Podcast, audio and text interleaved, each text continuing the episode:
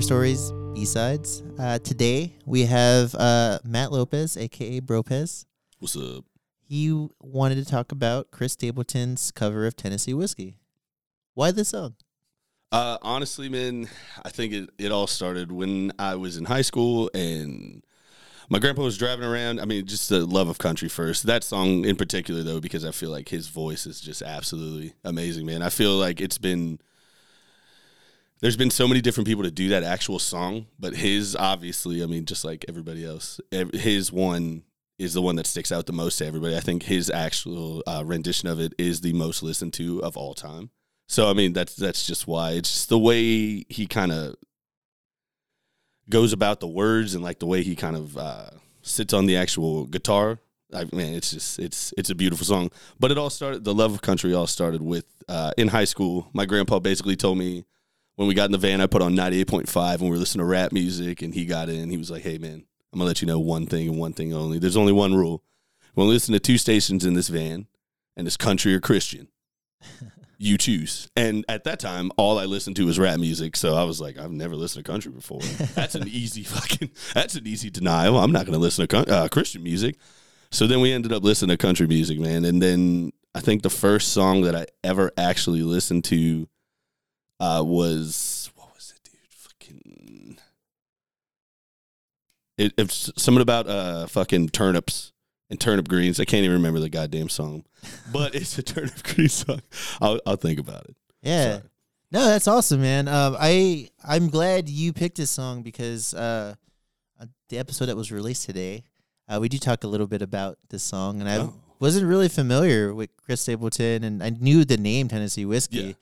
But uh, it, it's it's actually turned me on to his music, and it's really Oh, good. That's what I love to hear. Yeah. No, and I think that that's that's also such a huge thing. Like we were talking about earlier, man. With music, it's all like it's it's really. I feel like a lot of people view music as like perception of the person. So like a lot of people always tell me, besides the cowboy boots, like I would never think you listen to country, and that is my whole life, man. Like I love country music. I love old school, new school stuff. I love Texas country because of just the accessibility of. In all honesty, man, probably ten bands that I, that are my favorite right now are all Texas country, and I can drive around Texas and see them at pretty much any moment for a twenty dollar ticket. And I just kind of think back, man, because I've I've talked to my grandpa about like old school music and stuff like that, and it's like it, it it really just reminds me or like gives me a little piece of like the good old days because it's like man, you could go see your favorite band for five dollars or something like that at some like fucking rundown bar, some like dive bar, this and that, and like that's kind of what it gives me the feel of, man. Because like you think of all these other people that have like gone super commercial, it's like oh a thousand dollar ticket Yeah. to sit an inch away from somebody and just kind of hear the same 12 songs over and over. I, I just feel like that Texas country vibe just gives me more of like, oh, dude, I'm getting drunk as shit, $20 ticket. People are going to be screaming at the top of their lungs, man. But it's, I mean, that's, I just love Texas country music. And I'm happy that I can put someone else on country music. You know what I mean? Yeah, I think uh, the thing that's interesting about Stapleton, about this rendition specifically, and you kind of brought up in his voice, and his voice is very, you know, it's soulful, hmm and um, when you hear it, there, it's very different from the first two more popular ones. The first one was done by David Allan Coe, and it's very honky tonk, very like '70s, even though it was in the '80s, it was Yeah. very like '70s country sounding. The George Jones version is very like gospel country sounding. yeah. It's very like rhinestone cowboy ish, you know Yes. and this version's more like R and B ish. It's It- weird. it is, man. It's like a pop kind of rendition Yeah. of it, and that uh, it, I love that you bring up David Allen Coe because I uh, I recently or not recently a couple years ago I went on a um on a trip with one of my friends Charlie who does Basuda Boys with us, and we went to a wedding over there, and a lot of them were like, "Oh, we love country," and like me and this uh, me and my friend Luke. We actually we would go back and forth like, oh, what's the most listened song you've done today country wise, and like we would send each other songs, and he would show me stuff that I'm like, dude, I would never thought of listening to this, or I never even heard of this band. And while we were over there, they played David Allan Coe, and like I heard his voice for the first time, and I was like, who is this? Like this is. Where, I've never heard of this guy. When did this guy start making music? And they were like, "Oh, like in the '70s, in the '80s." What do you mean? And I was like, and then I heard, um, uh, "Don't Call Me by My Name." I don't know if you've ever heard that one. I think So so. that so that's a great one, man. oh It yeah, is- yeah, no, I know. Okay, yeah. So it's it's like it's one of those uh, those songs that you just it has it's lived on for so long that it kind of has like its own lore and it's like it has these secret lyrics to it. So it's like anytime uh, it's like uh, as long as you will let me. So it's like and I'll hang around as long as you will let me. And then Let everybody in the crowd Let let me me. let me let me let me. Yes, dude, I love I fucking love music like that, man. Yeah, I, I, that's how I feel about like the Texas tornadoes. Like I fucking like I I saw Augie Myers and uh, Flaco. Uh, they played with with Garrett T Capps and um and uh, at, at the Paper Tiger a Yeah. while back. And it was one of those things that I think I, don't- I can't remember if it was a free show or not. It was really cheap if it wasn't free. And it's just one of those things where like, why not, man? Like Yeah. I'm not I don't have these CDs or anything, but Yeah. I could see two like legends No, and then sure, upcoming, man. you know. It's it's really dope. I love that just the, that whole vibe of everything, and it's it's still it's it's country, but it's also like country where it's okay to be dark skinned and not Yeah, no. worry about getting punched in the face No, for my skin color. I mean, not shout out to David Allan Coe because I believe he's a huge racist. So I mean, shout out, but not shout out. Um, but you know, it's funny because with, with Stapleton, I was because there's a song by Etta James called "I'd Rather Go Blind," and the vocal melody is the melody that Stapleton uses for his version of Oh, Tennessee Whiskey. So he takes the original one and the original song, and so the whole thing started where he they were like doing a sound check in in um, I think Charlottesville, and uh, they started playing this kind of like 12-8 kind of little groove. His Mhm. band started playing it, so they were doing it just for fun. And he decided to throw over you know Tennessee whiskey lyrics, and I don't know if it was intentional, if it was ingrained, or or what, but. He sings. If you listen to the song side by side, there's Yeah. mashups where they just play this the first verse of this song and the first verse of her song back to back, and it sounds like one song. That's wild. Yeah, and it's it's it's interesting because I was listening to a podcast with him, and he was talking about. So he was talking to Chris Shiflett from the Foo Fighters, um, and he was asking him like, "What what are some of your inspirations, you know, influences as a kid?" And um, he was expecting like, "Oh, like what were you know we listen to like rock, like Zeppelin." He's like, "Yeah, like that stuff was there. Rolling Stones was there." But I grew. He like the first music he remembers loving was soul music.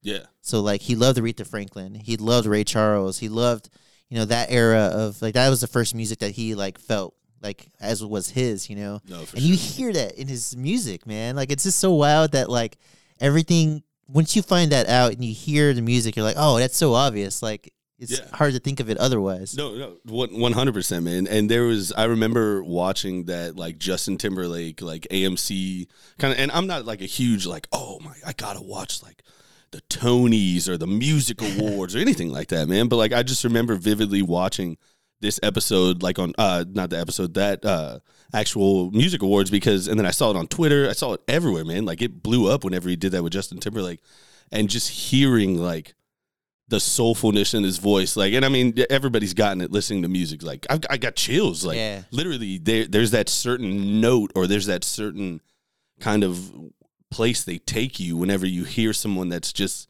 absolutely amazing at singing, and then you get chills, and you're like, dude, what the fuck? Like, Yeah. I've never gotten chills, like unless I'm cold or unless something you know something excites me or whatever. But it's like, dude, listening to music, like it's crazy. It just takes you to this other place. Definitely, man. And I think that it's just not just how well he sings, but his voice itself. It's Yeah. very Unique. raw. And then he brings the blues into this Yes. song, and it, it's just uh, it's a cool rendition, and it's one of the ones that like you hear about like Whitney Houston's cover of Dolly Parton's, you know, "I Will Always Love You," and Mhm. Dolly's the first to admit, like, no, that's her song now, and this feels like me, dude. a Stapleton song It now. has to be, know? man. There's there's kind of no other real way to see it, man. Uh, another thing, just going back to the voice. I mean, I just love unique voices, like just kind of different voices and stuff like that. Because I mean, a, a lot of people always joke like, "Oh, country music's." Um, I love my truck. I love my dog. I love beer. And I love and, and the girl broke my heart. And I mean, yes, I mean Zach, you could chime in. I feel like that's he, that's always the what joke. about he's the go- uh, the truck birthday parties? the uh, truck birthday party, dude. I uh, rip to my truck. I was actually in an accident like on Fourth of July, so my truck is ruined. So ripped to my truck. Um, other than that, though, man, there there there is a song that I love, and it says, uh, "If my truck could talk." And it's just it talks. It's by Jason Aldean, dude, and it it literally kind of sums up all that corniness of like the country music because it's like, oh, if my truck could talk, you talk about all the heartbreak and all the fights that we had, but all the sweet love that we made in the passenger seat. And I'm like, all right, man, it's a little, it's a little bit much, but I mean, I see where you're coming from there. No, but getting back on topic about the voices, like like Josh Turner. People always tell me all the time, like, oh, dude, Josh Turner, man, you sound just like Josh Turner. Or Squat, Scotty McCreery, who won American Idol, like, oh man, you sound just like that guy. Why aren't you singing right now? I'm like, no, man, like, dude, there's there's a difference between having like a deep voice and having a deep voice that you can use to yeah. project and like actually hold a melody with, man. Like it's just it's so different. Like I, I just it, it's always been one of my things. Like, dude, those deep voices, and then there's a guy named Ty, Tyler Childers who has like a real raspy voice, and I believe he's from North Carolina or South Carolina, one of those. And it was it was just another one of those things, man. Like I can play them for you after this. Like that first song I heard within that first like 15, 20 seconds, I was like, who is this? What is this? Why does this guy sound so different from every other country artist I've ever heard in my life? And it's just I, I feel like there's that that's the most beautiful part of music in general. I mean, but country because we're talking about country is that there's no such thing. There's no such thing as a mold for country, man. Like yeah. like we were talking about it on Twitter, man. It's like, dude, you you love that outlaw kind of bad boy country, and it's like, dude, that I love that stuff too. And then I do love that sad boy country, and like I think the one of the biggest reasons why I got into country is that I'm and weird as this sounds, man. Every time I tell this to somebody, dude, I'm not a genuinely sad person. So I don't ever really feel sad, man. So anytime I listen to like a heartbreak song or a sad country song, it kind of takes me there into that feeling of like, oh man, this is what it feels like. It shows me something different than what I'm used to feeling all the time. And I mean, I feel like that's all in a way like a peaceful kind of I mean, as sad as that sounds, I mean, you like to listen to sad music to feel sad.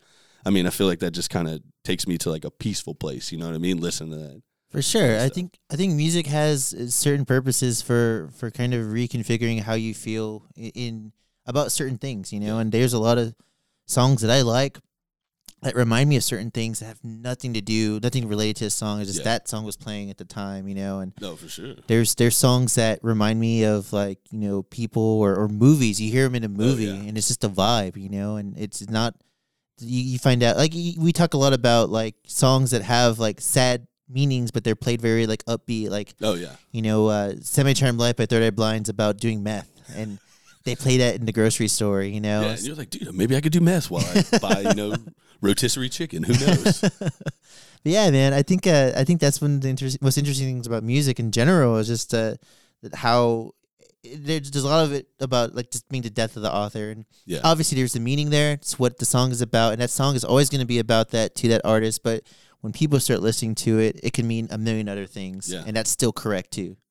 No, no, one one hundred percent, man. And then, like we were talking about earlier, I think the reason why I love country so much, man, is because it's probably the closest thing that I am rooted to, I guess, in a in a way. Not not that I've been listening to my whole life or anything like that, but like with like rap and stuff like that.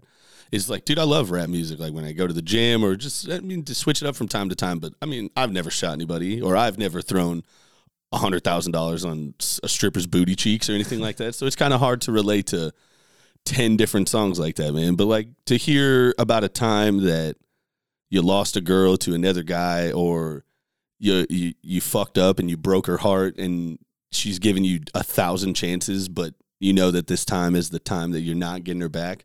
To hear that stuff and to know that like, oh, you've lived that, man. Yeah. Like that's kind of a lot more closer to home and I've I, I always hear that like uh, people say like oh well, country's just like the sad little brother of rock and roll and stuff like that.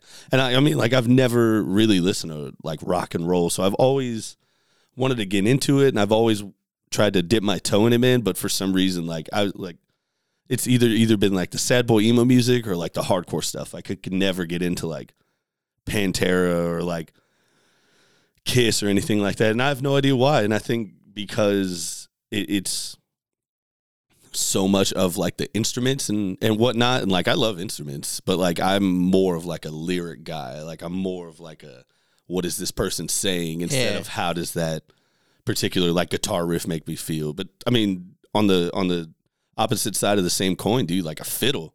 Like I dude, that's I don't I don't think I mean me personally, there's nothing more insane to me than someone just fucking melting your face off with a fiddle live in a concert. And like one of my uh one of my favorite country uh bands that I'm gonna go see at the end of this month is Flatland Calvary. And they're like a super just a small Texas country band. Um all their tickets have always been 20 bucks, man. They're just one of my favorite. They just came out with an album, I think, at the end of last month. And they have just an insane fiddle player. And he, uh, they did a cover. I saw him one time. They did a cover of Devil Goes Down to Georgia. Oh, yeah. And I mean, that's just such an iconic fiddle song. And he played the fuck out of it. And I'm sitting there, probably eight, nine beers deep, and I'm just like, this is the most insane thing I've ever seen. Why is this fat guy with a beard? Why is it every fat guy with a beard amazing at fiddles, dude? There's a so I there was a a program called Tabit that we would like turn you could turn your tabs for guitar or drums or whatever into like actual MIDI files. And what I would do is I would take MIDI files, put them in this program called Finale, turn it into notes. And I, and I was in band for like seven years, so I was able I could read music and mm. stuff, and I would turn those notes into tabs. And I did that because I realized on this website there was like a forum and they have all these different tabs. And I realized there was not a tab for Devil Went Down to Georgia. And I was like, I want to play that fiddle part on guitar. Hell yeah. And I tried to do it. I turned into a MIDI and I realized that like how fast he's going Yes. and how many notes he's fitting in there. Yes. Like I ended up skipping like every other note because I couldn't fit it into this tab.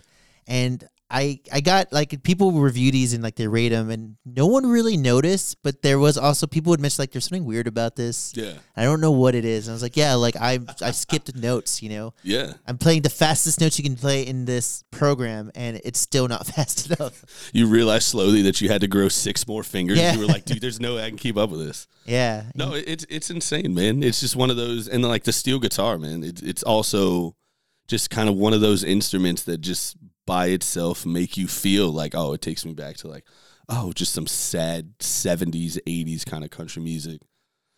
And then, other than that, man, I mean, just like I said, I've never been in band. I've never been like a musically talented person. I always wish that I would have paid more attention to stuff like that. But just the, I think it's also the simplicity of the country lyrics, like I said earlier, just helps me relate to that so much more, you know? Yeah, yeah. I think uh, I mean a lot of it too is a storytelling aspect of things. I mean, I, I think that I mean there's a lot of good music in multiple genres that have good storytelling, Mhm. but this is kind of the bread and butter. Yeah. You can play four chords over a country song, and it could be the same four chords played over twenty other country songs, but each of those are going to be different because of what you're getting out of the feeling from the lyrics, from the singing with the lyrics and everything. Exactly. No, and and I mean, like we were talking about earlier, man. The my favorite country singer, and I'm glad you brought up storyteller. My favorite country singer of all time is Garth Brooks, and I feel like this chubby 48 year old white man, however old he is, dude, this man for some reason, anytime I ever see him not on a stage or like talking in a camera or talking on an interview, I'm like, dude, what is this guy doing, man? Like this is this is literally, and not to be funny or anything, this is literally two different people. Like he's just such so different there, but then like see him in concerts and like see him, uh, seeing him live, like it was it was absolutely insane. Like I, I don't think I sat down the whole concert, and like I, we were in we were in like the thirtieth row or something like that, so we had really good seats, man. And I was like, dude, these are nice seats. I'm not sitting down this whole concert. Like every single song he played, he was running up and down the stage, getting everybody involved, starting chants, doing all this stuff, man. And like even like his slow stuff. Like I don't know if you ever listened to him, like Beaches of Cheyenne. is probably one of my favorite songs of all time. And I have no idea why. I've never been to war or I've never gotten divorced or left my wife in a beach house on Cheyenne, but it's just one of my favorite songs because it just it hits my heart differently. You know what I mean? Yeah.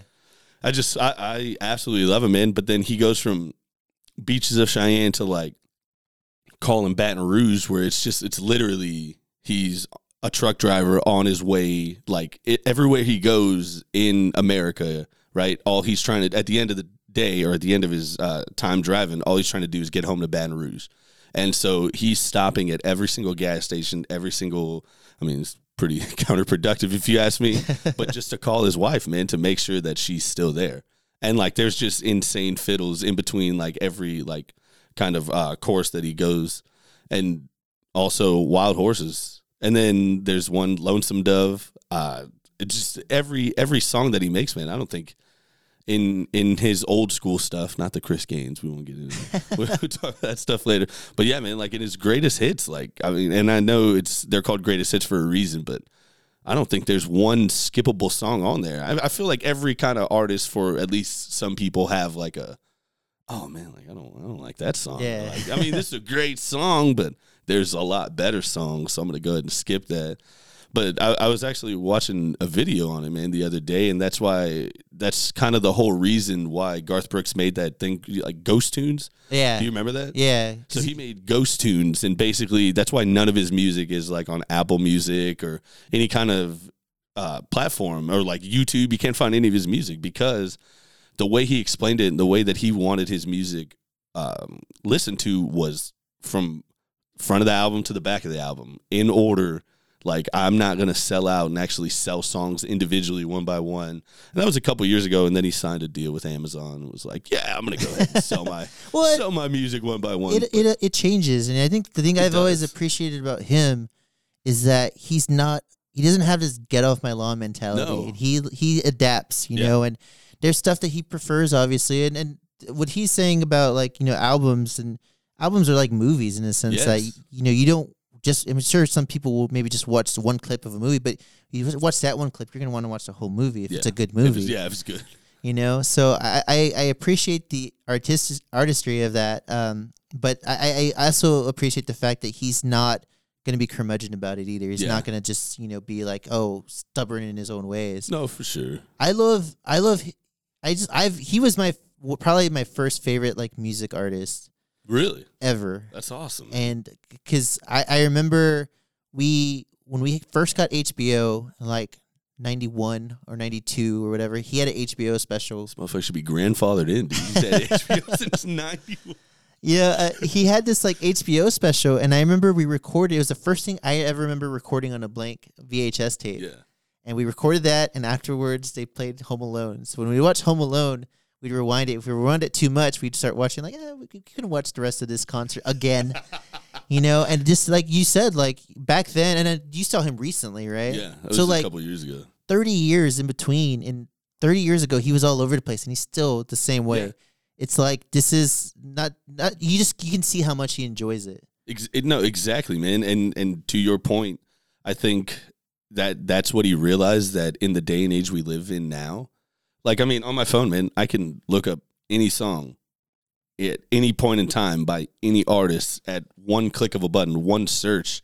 And I think that's what he kind of realized that it's like, dude, you kind of pivot or die. You know Yeah. what I mean? You Yeah. either the future generation either never listens to your music or you kind of give it up and listen on Amazon. And I know people specifically that have Amazon music to listen to Garth Brooks, and I'm like, dude, I'm one of those people. Like I've, I've, I, I think that that's the thing, though, man. It just kind of shows you that over all these years, like you said, since 1991. So, so when did it slowly just you forgot that Home Alone was there, and you just watched like the last 15 minutes of the concert every time?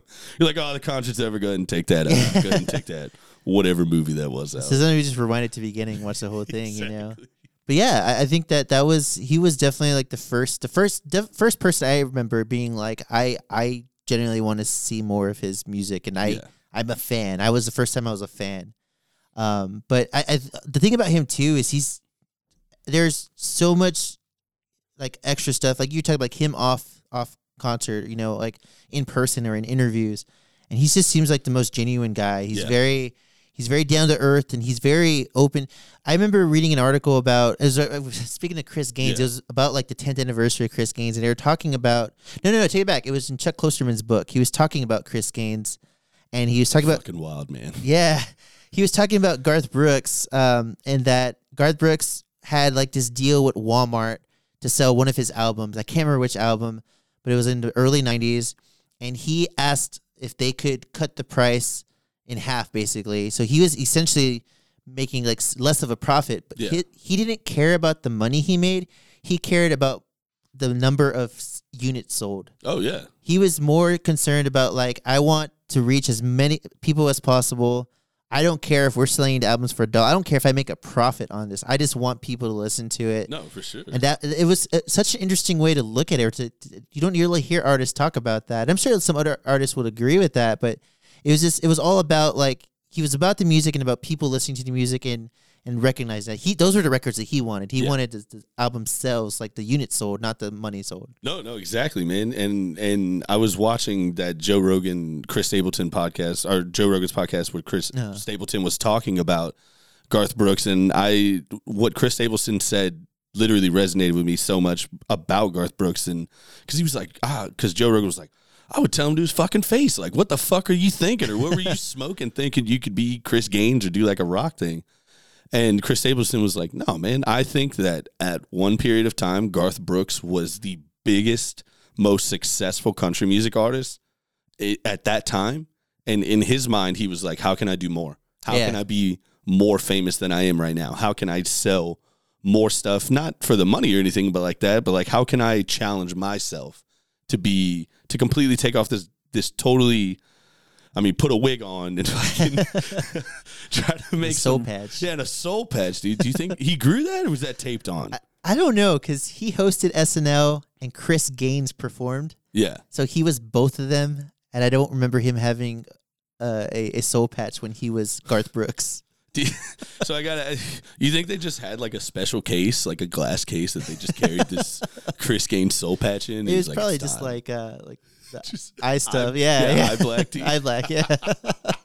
No, dude, that that's it's it, it was wild, man. I've I've actually just because I love Garth Brooks so much. I mean, I'd never have listened to a Chris Gaines song. I don't think I could. I don't. I don't. I don't think it would kind of. so I, I gotta I gotta ask you Yeah. something then. Do you do you like Childish Gambino? Oh, I do. I love Childish He Gambino. covered a Chris Gaines song I on, I did not know that. for uh, one of the th- one of the actual like YouTube channels that in, in, inspired uh, cover stories is uh, um, AJJ. It's a it's a radio station in Australia. Mhm. It's, they have a it's called like a version, and they have someone come on and, and do a cover, and it's like a radio show. And he chose a Chris Gaines song. I didn't see his I did not interview know about it, but I remember he like people were talking about. it. I thought it was a joke. Like I was like, I can't name a Chris Gaines No, song. me either. At all. But it was it was different, and it it, it fit Childish Gambino's vibe. You know, I I love Donald Glover and everything he does. I'm gonna give it a shot. And Yeah. I was just like, wow, like, and I need to go listen to this album. I never did, but you know, But it made you think about Yeah, it, though. yeah. It, it gave, see, dude, it gave Chris Gaines, the lore of Chris Gaines lives on, dude, through Childish Gambino. No, I absolutely love Childish Gambino. Kind of, I mean, switching the genres, like that rap kind of stuff. And it, I mean, it reminds me of what you were saying earlier and what we were talking about earlier is like whenever you do it just for the music, man, and not the money and not that kind of stuff. Is like, uh, have you ever heard Lil Baby? yeah, yeah. So Lil Baby, dude, it was it was wild to me because I saw some on Instagram and it could be it could be fake, it could be real, but apparently like two and a half years ago, man, he got out of jail and literally looked in the mirror and was like, "What am I doing, man? Like I'm literally just trapping." And and he did not have one song two and a half years ago, and now he's literally one of the most biggest rap uh, rap artists right now. And he's like, "Nah, man, I don't wear." I don't wear, I don't get like tattoos or nothing like that because like I don't want to look like a thug or I don't want people to perceive me as like a thug. I just it's literally all business. Like that's why I'm making this stuff because I love music and I love making money. And I was like, that's fucking insane to me. yeah, Like that's literally because that's just so different from every other kind of rapper you listen to. Like I said, like we were talking about earlier, it fucking. I don't. I don't never thrown a hundred dollars on a hundred thousand dollars on nobody's booty cheeks. I mean, I'd love to.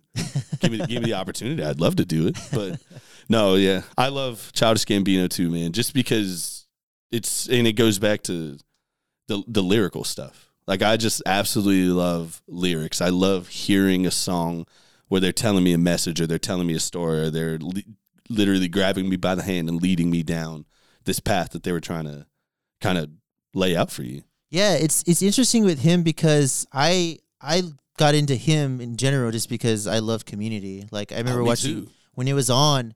That became my favorite TV show. Like Yes. the, like the after like it was the fourth episode I think. Well, anyway, so like I found out he's got you know these these mixtapes, and I was really Yeah. into his like nerdy mixtapes, and they were very different than what he does now. in the sense that I feel like he was very. It was almost. I don't want to say like MC Chris, but it was definitely like nerd rap. You know, it was oh, very. Oh, it was, bro. Freaks like the Freaks and Geeks Yeah. was like, oh, that's so that's such nerd rap. every bar is me being Leonardo DiCaprio in Once Upon a Time in Hollywood, pointing. It's like I know what he's talking about. I know that, dude. Yeah. I know that. So it, it is funny to go from that to he's become a little bit more like subversive, Yeah. you know, and and I love the new stuff, and new stuff's a lot more critically acclaimed, and it, it, it- for good reason. I think it's No, better, sure. you know, but it's also interesting because he's grown. It's ten years. He went from being like he's just a couple years older than me, and he went from being you know famous at twenty. He won an Emmy for writing for Thirty Rock when he was like twenty two Yeah. or whatever, and and he goes and he's basically growing behind the scenes. And I remember specifically there was one time I followed him on Twitter in like 2012, 2013. It was after Camp came out, and he had this like breakdown. He wrote this whole like where you would normally do it like on an Apple iPhone Yeah. note. He wrote it like on a hotel note and like just posted it on Twitter. And it was very like vulnerable. It was very like just talking about like he feels this need to like be funny. He feels this need to be Mhm. somebody and he doesn't know how he feels about having to feel that way. And it just it was from that point on you, he got a little bit less silly. He's still funny, but he wasn't doing the Troy stuff. He wasn't doing the Yeah. you know the the fake crying and stuff like that, No, which for is sure. great. I fucking love. Oh, me too, man. But it was just so interesting because now you see that in his music and everything he does, even Atlanta. Like Atlanta is I just so subversive Zach and put me on, dude. It's, Oh, it's, man. it's I, I saw literally. I think whenever we, whenever it came out, man, he was like, "Bro, come over now, or I will go to your house and I will show you every episode of Atlanta on my laptop." And like we did, I was like, "What, dude? This is this is fucking this is nuts." I- And oh, good. no uh, good.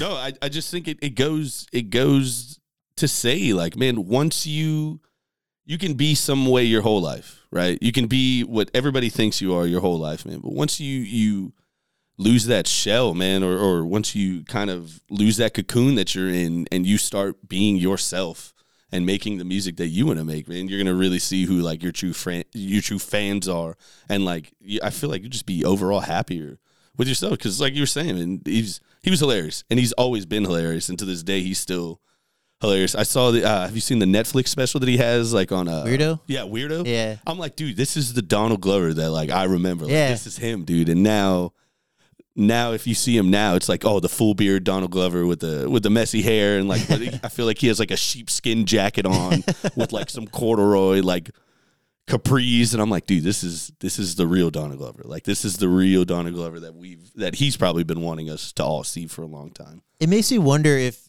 like everything you're saying right now is like no wonder he covered Chris Gaines because that's what Garth was trying to do. Exactly. You know, um, it's funny because I remember my grandma, huge Garth Brooks fan. Yeah. Like I, I remember uh, she, we watched the American Music Awards when he won like Artist of the Year. He beat TLC, Hootie and the Blowfish, Green Day, and one other band I can't remember. But I remember that specifically because I loved Garth Brooks. I was familiar with TLC. I like TLC. I like Hootie and the Blowfish because I was a nerd, whatever. And I remember he won. He goes up to each and every one of them in the crowd and like gave them all a hug. Yeah. And he said like I can't accept this. Like these are all great artists. Like I don't I'm not any better than they are. And I remember just being like, wow, like this guy is really great. And it taught me a lot about like humility and stuff. But Yeah. I thought it was such a cool thing. And and I remember watching it with my grandma and she was just so like there's like, oh, like, like that's my dude, you know. She was very like proud of that. And then when Chris Gaines came out, Life of Chris Gaines came out, I remember asking her about it. I'm like, oh, like I heard you got that album. And she's like, yeah, I, I, I bought it and um I don't know if I'm into it, but uh, you know, I'm, I'm giving it a shot. It's like she's a, that big of a Garth Brooks stand that she was awesome. like, I'm gonna give it a shot because it's Garth Brooks, you know. Just put me to shame, dude. Just, oh, you're not even you gave him a chance. Now I'm, on the drive home, I'm literally gonna listen to nothing but Chris Gaines just for the next week, dude. It's I think it's different. And it's it's different in the sense that like if it was someone else with that music, you probably would give it another chat, you know. But there's there's the the fact that it's Garth Brooks Yeah. and it, it feels it may feel a little insincere, but there's also an aspect of it that like he just went for it, man. Yeah, That's what Chris Stapleton was saying in that Joe Rogan Exactly. podcast, you know. sh- shoot or shoot, man. Yeah. shoot or shoot. That's just that's really what it is. You don't know until you try. I, I, that's at the fact of the matter. You don't know until you fucking try. Like I said, I'll probably listen to it once or twice and then be like, dude, this is. Uh, I'm gonna go ahead and go back to listen to Beaches of Cheyenne. just cry my eyes out. Do you have a, a top three or top five of Garth? Can you can you order them, or is it just like these are the five that I'm listening to right now the most? What in artists or Uh, Gar-? Garth Brooks songs. Oh, uh, number one have to be Beaches of Cheyenne, hands down. It, it's it's one of those. Uh, have you ever seen Seinfeld? Yeah, yeah. So whenever whenever uh, Elaine is dating that one guy, and I forgot the fucking song that comes Des- on. not Desperado Desper- Desperado's. it's Desperado. Oh yeah, it is. Yeah. It's literally Desperado, and it's like Desperado, and he's like, "Not now, babe, not now." And he just like looks into the fucking like into the horizon. He's just like sitting in the car, and he just like looks out. That's literally me every time I hear Beaches of Cheyenne, and I have no idea why, man. Like I said, I've never been divorced. My my wife never died, like nothing like that. I just I don't know why that song just resonates with me so much. So it'd be Beaches of Cheyenne.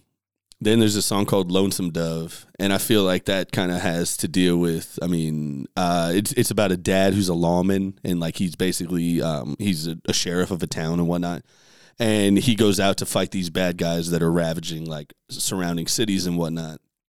And basically, the the whole time he has a, a wife and a son, and the wife the whole time is like, "Don't be anything like your father. Your father's never home, but yes, he's a hero to all these people, but he's never here with us." And of course, the son growing up in this town with his father, hearing all these amazing stories about all these fathers ever, uh, all the all the things the father's ever done. Of course, he turns into a lawman, and then he ends up dying and leaving his wife, and like just a never ending cycle of that. Number three would have to be Wild Horses. Um, just the it, it's just the fact of once again leaving your wife, my said fictional fake wife, um, just kind of riding around your rodeo and just loving something more than you love yourself and loving something more than you've ever loved anything else and just trying to attain that actual goal and golden buckle. Number four is a, a cold classic. Everybody knows it. Friends in low places. That's I, I couldn't put that number one, man, because I just I had to show the people, you know, and I kind of kind of somewhat know what I'm talking Yeah. about. Dude. I feel like y'all would have cut my mic off if I was like friends in low places. All right, number one, that's the one. and then number five can really be a toss up between any song that he has. Um, off the top of my head, it would either be the dance. I mean, that one is such a is such a great song. Um, Calling Baton Rouge is a great song as well. And then what's the what's the other one? Dude? There's one more that I'm thinking of that I cannot think of off the top of my head. But yeah, no, the dance would probably definitely have to be number five. Yeah, I, I think that, and that's the thing. All five of the songs are so different, Yes, but it's all within the same wheelhouse. It's very signature. You can always tell it's a Garth Brooks yes. song. Um, I love Thunder Rolls. Oh, of course. For when I was a kid, I thought it was Thunder Rose. Like I was like, yeah, Thunder Rose, like huge thunder Rose, like a thunder flower, you know. did, did you also have a uh, uh, an affair with a older weathered woman? You know, it's so funny because I, I remember the music video was like super epic and it was raining and it was like about domestic abuse and it, but I that all went over my head even Yeah. with the music video like Oh, yeah. as a kid. I no, I also remember listening to that song and just like singing it. I'm like, oh my god, I love this song. And then being older, and I'm like, Oh damn! oh damn, he's oh damn, dude. But that that guitar that guitar transition into the chorus that dun dun Oh, dun, yeah. dun, that shit was hard, man. no, I loved it, man. I loved it. But uh, I love rodeo. Oh, Um, hell yeah. Damn old rodeo. I mean, I like low places. You can't not I like. can't. It's just it's one. It's a it's a cult classic song. Yeah, but I also um, speaking as like as someone in their thirties now, like I'm much too young to feel this damn old. Like hits way harder Yes. now more than ever. No, for sure, dude. I I absolutely love this. Like I said, man, we could probably name. 40 more songs and every song we'd be like yes the leonardo dicaprio Yeah. yes that one that one no i just every like i said man he, i that motherfucker don't miss like besides the chris gaines stuff that i have not given a fair chance to that motherfucker don't miss like i don't think there's one song that i really think of about actively skipping or like actively like oh i don't want to Yeah, listen to that song yeah. You know, um, it's it's it's funny that you, we, we've talked about country, we've talked about rap, and those are the two genres that like was the stereotypical answer when you'd ask people what type of music you liked, especially like in the early two thousands. You know, oh, I like everything except country and rap. You know, and those are the two. Th- and it's so funny because it become it became such a like stereotypical answer that it was it was so easy for anybody to say that, kind of just to fit in. You know, yeah and uh, I, I I love that that they're two very different types of music, but they have that in common in that sense. You know, and it's it's for very different reasons, but there's also a lot of similarities in that. You know, in the sense that like, you know, they're very they're they're opposite kind of tiers of, of fandom for you know specifically in, in types of people listen to rap, types of listen to country. At least in that point in time, I feel like now it's so much more fluid. Oh, I've, everything is so fluid. Like just like I, I remember always asking, like, "Oh man, what kind of music you listen to?" And the, and the number one answer I fucking hate of all time is, "Oh, everything." Yeah. all, all of it. Everything. No, you don't, man. You listen to polka. You listen to fucking salsa, Norwegian fucking death metal. Like, come on, man. There's just there's so many different. Like, I feel like that's just such a boring and bland answer, dude. Like, literally, like if someone was like, "Oh, what kind of music do you like?" Oh, Aretha Franklin. Wow, I did not expect that from this person that I'm sitting in front of. But now it may make me see you differently, or Yeah. not in a bad way, or not judging you, but like, oh man, this is maybe there's something that happened in this person's life, or just and that was just the first artist that rattled off my head. But yeah, no, I used to hate when people would be like, oh, just uh, anything, listen anything, a little bit here, a little bit there, because I, I remember being very kind of critical of like, oh my god, I can't believe you listen to this, or I can't believe you listen to that, and like what we were talking about earlier is like with movies and music. I, I mean, me personally, I don't listen to anything that I'm not gonna enjoy. Like I, I will listen to the, and I know there's a million people out there. I will listen to the same song a thousand times in a week if I love that song. I will listen to like if, if there's if an artist comes out with a new album, dude, I will listen to that album that I like.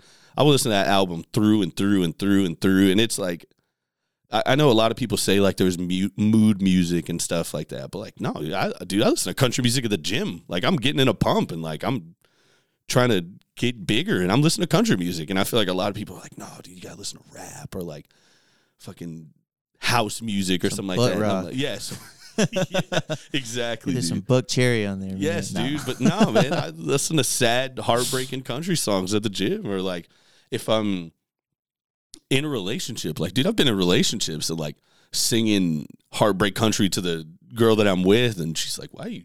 Why are you doing this? Like, why are you, why are you singing like we broke up? And I'm like, I have no idea. There's just something inside me, man, that makes me just love sad country music. I, I love that part of, especially in relationships, and you're sharing something, and it has nothing to do with your relationship, Yeah. but it means something to you, and you're like giving them a little bit. It's not to sound cheesy, but like you're giving them a little piece of like your heart, you know, in that sense. And that's why I, I loved making mixed CDs in, in high school, and I still Yes. do. And uh, I, I, just being able to share that, you know, um, my my girlfriend really loves Possum Kingdom by Toadies. Um, and it's a song that I've liked forever, but because of her, it's probably like my number one song on Spotify now. Oh, it's- Every time we're in the fucking car, it's like let's play it, and I haven't gotten sick of it. And it's funny because I thought there was points in time like when I first heard the song where I got sick of it, but I think the fact that she loves it so much makes me love it even more than I already did. no, 100. percent So it's a cool like shared connection. No, and, and and I think that just speaks to the point that we were both making, man, is that music just has this kind of power over everyone that listens to it. And I mean, I feel like there's not a lot of people that don't listen to it, but it's like, dude, if if I mean something to you in your life and I'm like, hey, this song right here reminds me of you. This song, every time I hear it, it makes my ears perk up. It makes my heart skip a beat, and it reminds me of you. It, it, it of course, that song is always going to hit differently with with the person that you're with and the person that you're hearing that song with. And like, I think that's one of the best things about it is like that's our song. Like, Yeah. there- oh man, there's plenty of songs on my my phone that I've dedicated to girls, and it's like, it, it's that's the crazy part, man. It'll take you to a memory. It'll take you to a place in time where like, no, I remember we are fighting, and like, I played this song on the way home, and like it was raining magically, and like I heard this one song, and I'm like, you know what? I'm gonna turn around because I, instead of leaving the fight, or instead of like us being in ba- bad bad blood, or us breaking up, I'm gonna turn around, man, because this song is making me feel this way, and it's reminding me of all the amazing times that we had together. And Oh yeah. that's the power of music, man. I had it like uh I there was a girl I had a crush on in college and I would make her mix CDs Yeah. and I turned her on to a few different bands and then we went like we graduated went like years without talking and she drunk dialed me at like three in the man. morning like three years later and she was like on the west coast so she didn't realize how late it was Yeah. here and she was just telling me it's like oh yeah like that pump up kick song by Foster People was like popular, and she's like, yeah, like this song came on the radio, and it just reminded me of you, and I was like, that song's about a school shooter, like what the fuck? If the shoe fits, man. But at the same time, it was also very like it was cool to hear from her, and it was cool to like it wasn't like that anymore. I definitely wasn't at the point where like I was like lovelorn over her, no, for sure. but it was nice to know that like she was thinking about me, even if it was because of a song about a school shooter. I'm like, I don't know what to think about that, but it was very sincere, and it's just it's funny because like I hope to think she either didn't know that that's what it was about. She did. She did. I'm here to tell you, she did. You were like, baby girl, that was track 26 on a 28 two disc mixtape. What are you talking about? That's Why thing. I, I, that ne- one? I never put that on a mixtape for her either. That's the, that's the crazy oh, it was thing. just out of out of that song had just come out, but like that was yeah. That's what makes it even more like suspect. Did you wear real cool shoes, or do you wear like the, the pump ups? I think or? it was just the vibe of it because I put I would make her stuff with like lots of like indie like Vampire Ah, Weekend gotcha, type gotcha, music, gotcha, you know. yeah. But but yeah, man, it's it's funny you say that because like there's there's also like a negative side of it, but it still feels nice to be remembered. No, for sure. It's always nice to be remembered. I think another another part of country that has really, or something that country has really shown me, man, is like, I mean, don't don't attack me and please tell me if I shouldn't say this. We'll just cut it out later. Is that I've never, me personally, I've never really listened to like female artists or like I've never, like I said, because there's just something, one thing that like you can't really relate to in certain artists and stuff like that. But like, dude, country has completely changed my mind on that, man. Completely has shown me it's like. I'm I literally sit there and be like, and I put a Louisville slugger in both hands, and I'm like, dude, I've never like why. It's it's just it, you question it. It's like why, but it's like no, like Kacey Musgrave, man. I love all of her music, dude. Miranda Lambers, Kaitlin Butts is uh, the wife of the lead singer of um, Flatland Cavalry. Hon- honestly, dude, I feel like just kind of like meeting you in this small period of time. Like I feel like you'd love them. Yeah, I- and, and I just- like Kacey Musgraves a lot, and uh, our our friend Kat actually is working with Kaitlin Butts. Are you serious? Yeah. Yeah. So she, that guy Cleto, that's the lead singer of Flatland Cavalry. And like I said, man, I'll show you some after this. Like, I really feel like you would love them because they're just kind of like that. They have the whole, they play all facets of, they have the sad songs, they have the happy go lucky songs, they have the things that make you want to get up and dance, they have the stuff that makes you think about, like, oh man, I could probably be a better person. You know what I mean? Yeah. All that stuff. But like, no, I mean, country has definitely showed me and opened me up to a lot more female artists like Miranda Lambert, Kacey Musgrave, Kelly Clarkson, like all that stuff, dude. I'm like, this is this is awesome. Like, it's just different avenues of country, and that just kind of shows like the totality of love that I have for this certain genre of music. Like I said, 10, 11, 12 years ago, I did not even think about listening to any form of country at all. And now I feel like that's probably 90% of my music that I listen to.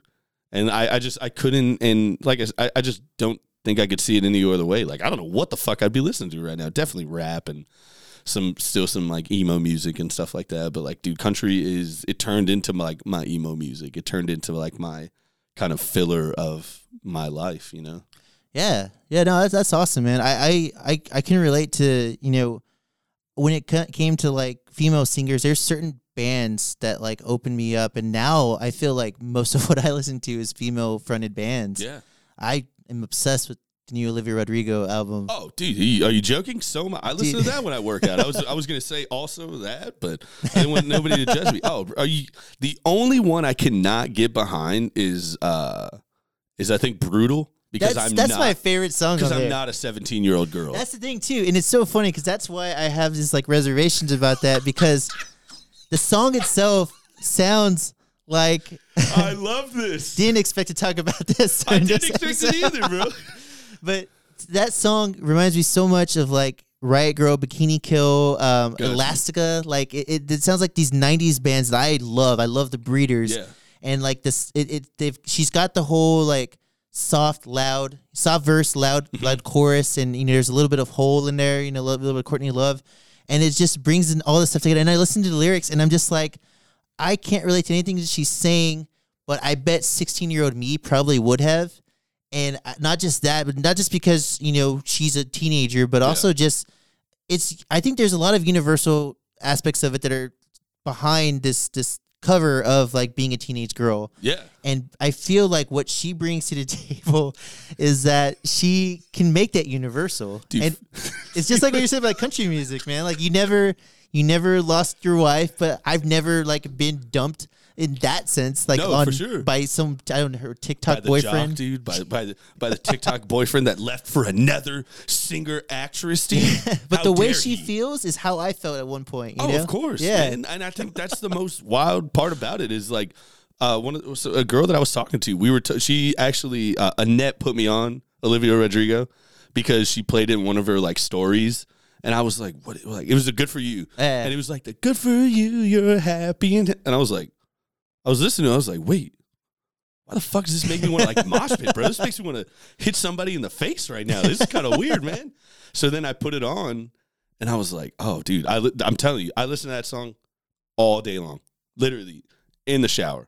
Anytime I was finding excuses to get in the fucking truck and like drive around somewhere to go do some shit to blast this music, man. And I just kind of remember people like seeing me and they're like, Ooh, why the fuck? Who hurt that guy? Like, dude, it's- it, hopefully there's a, a a a younger person in that car. That's lit, that's the reason he's being forced to listen to this. No, it was just me, man. And I think it's funny because there's a lot of there's a lot of millennials who are really into this album, and there's it's always like like whenever they talk about how much they love it, it's always preceded by okay, like yeah, like I know this is a teenage girl, but no one's making fun of them. They're just anticipating being made fun of for liking this teenage girl's Yeah. music, and I realized that because as t- uh, one of the critics I follow on Twitter was talking about that. It's like I haven't seen anybody say like, oh. You listen to like teen girl music. It's like the it's more people just being like, yeah, like this is what I listen to now. You know, it's just it's not it's it's just so we become so like uh jaded We have. because of social media and because of you know I feel like our generation is definitely at the point now where we're a lot more accepting of of the younger generation in the sense that we're not as get off my lawn about the younger generations as older generations have been about us. No, for, in certain aspects, man. Yeah, for dude, sure. Oh my god, there's, dude, there's. I went to a country concert about a month ago, man, and I just kind of through the through the waves of like the pandemic. I went through. uh So before, I was like, oh, dude, I'm ready to get drunk, take my fuck shirt off. I mean, just hug people I don't know and just chant this song that we all mutually love. And then I went to one show at towards the end of the pandemic or towards the I mean a couple months ago and there's seats. So like there's actual there's no more crowds. There was just kind of chairs and like they would bring up they would bring your food to you, your beer to you, all that stuff. So you never really had to get up or nobody was ever like obstruct, obstructing your view. And I was like, "Oh my god, I fucking love this. Like I'm old. like I, I I am so old and I, I absolutely love this. And then I went to another concert about a month ago in Nacogdoches, Texas, the oldest city in Texas. And we were there, and it's like just a BFE. And there's like 16, 18 year old kids getting drunk as shit behind me. And the whole time I'm just like, I fucking hate this.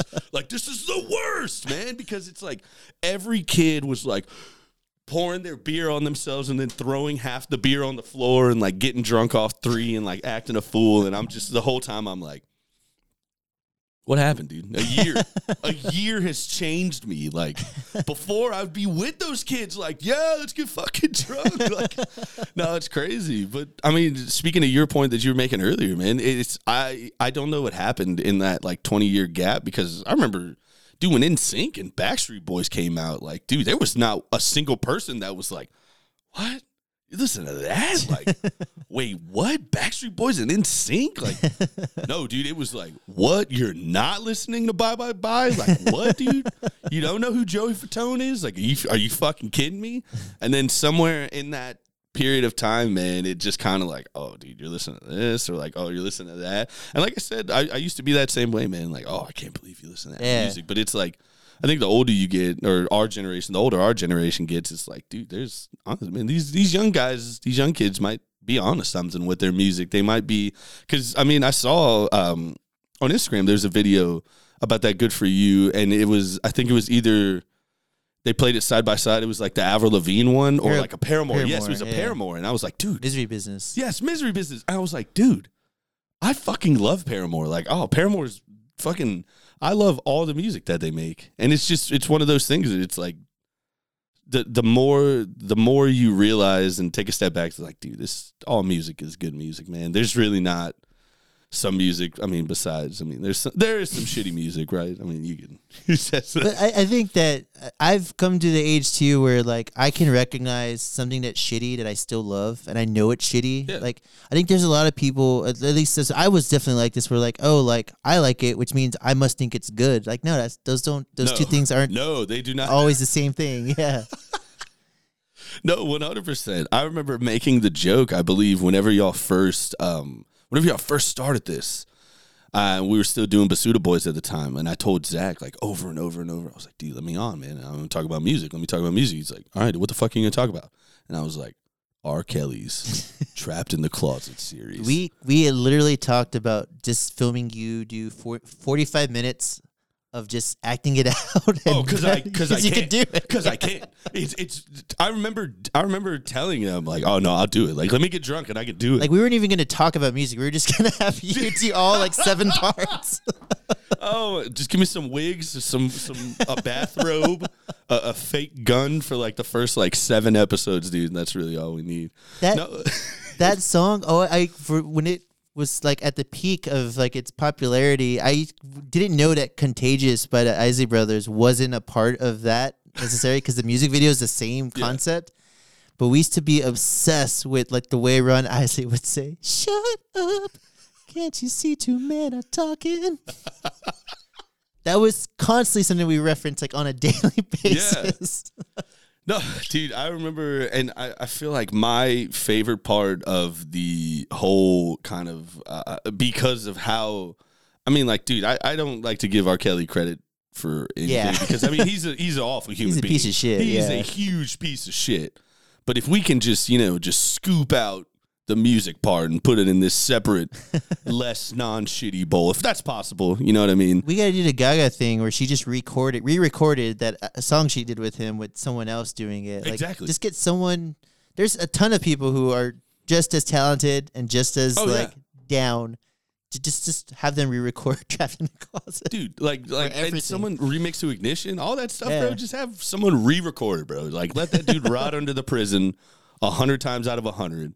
But my favorite part of Trapped in the Closet is when, and have you seen it all? No, I've Oh, seen okay. most of it. That was just on the on the piece of shit meter.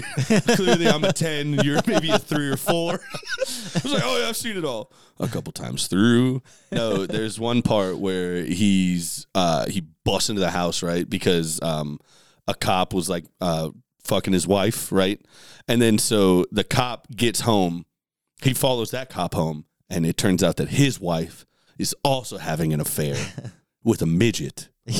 So he opens the fucking and like in and just imagine in R. Kelly's voice, dude. He opens the door and he's like, "Oh my god, a midget, midget, midget, midget, midget," and it just like zooms in on this like midget in the fucking in the fucking cupboard, and he's just like.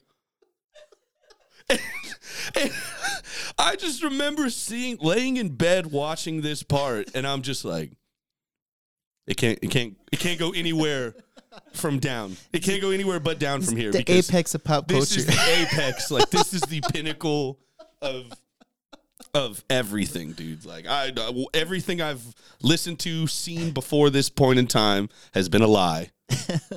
and I'm here to tell you, no, yeah, I just remember seeing that part and just kind of being like, "Oh, we just letting this motherfucker get away with everything. right? we, just, we just letting this motherfucker get away with whatever he wants now."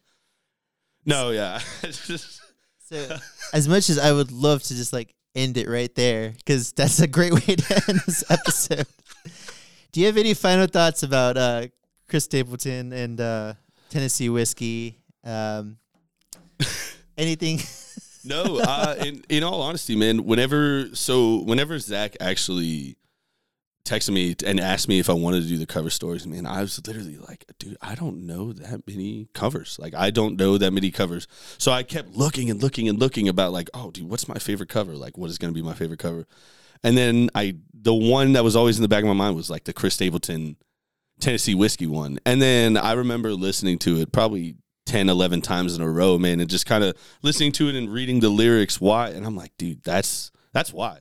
because this song literally it just the way his voice and like just the talent that he has and the production as well because like dude I feel like that's also such like I, I feel like I'm a, a simple-minded music listener. You know what I mean? Like I said, I don't play instruments. I have no production kind of skills or anything like that. Like dude, you could just tell in the production of that song how everybody was just everybody gave it a hundred. Like everybody, and I mean, I, I hope everyone assumes that oh, anytime you make a song, everybody tries their hardest. Everybody does this, but I feel like with that particular song, man, that was the first time I realized, like, dude, the production guys and the sound guys and like the guitarists and everything on this song, man, like just, and that's why I feel like to the through the it, it'll stand through the test of time, man. Like exactly what you said. Like, no, man, this is his song. Fuck Yeah. David Allan Coe. Like, dude, this is his song now, man.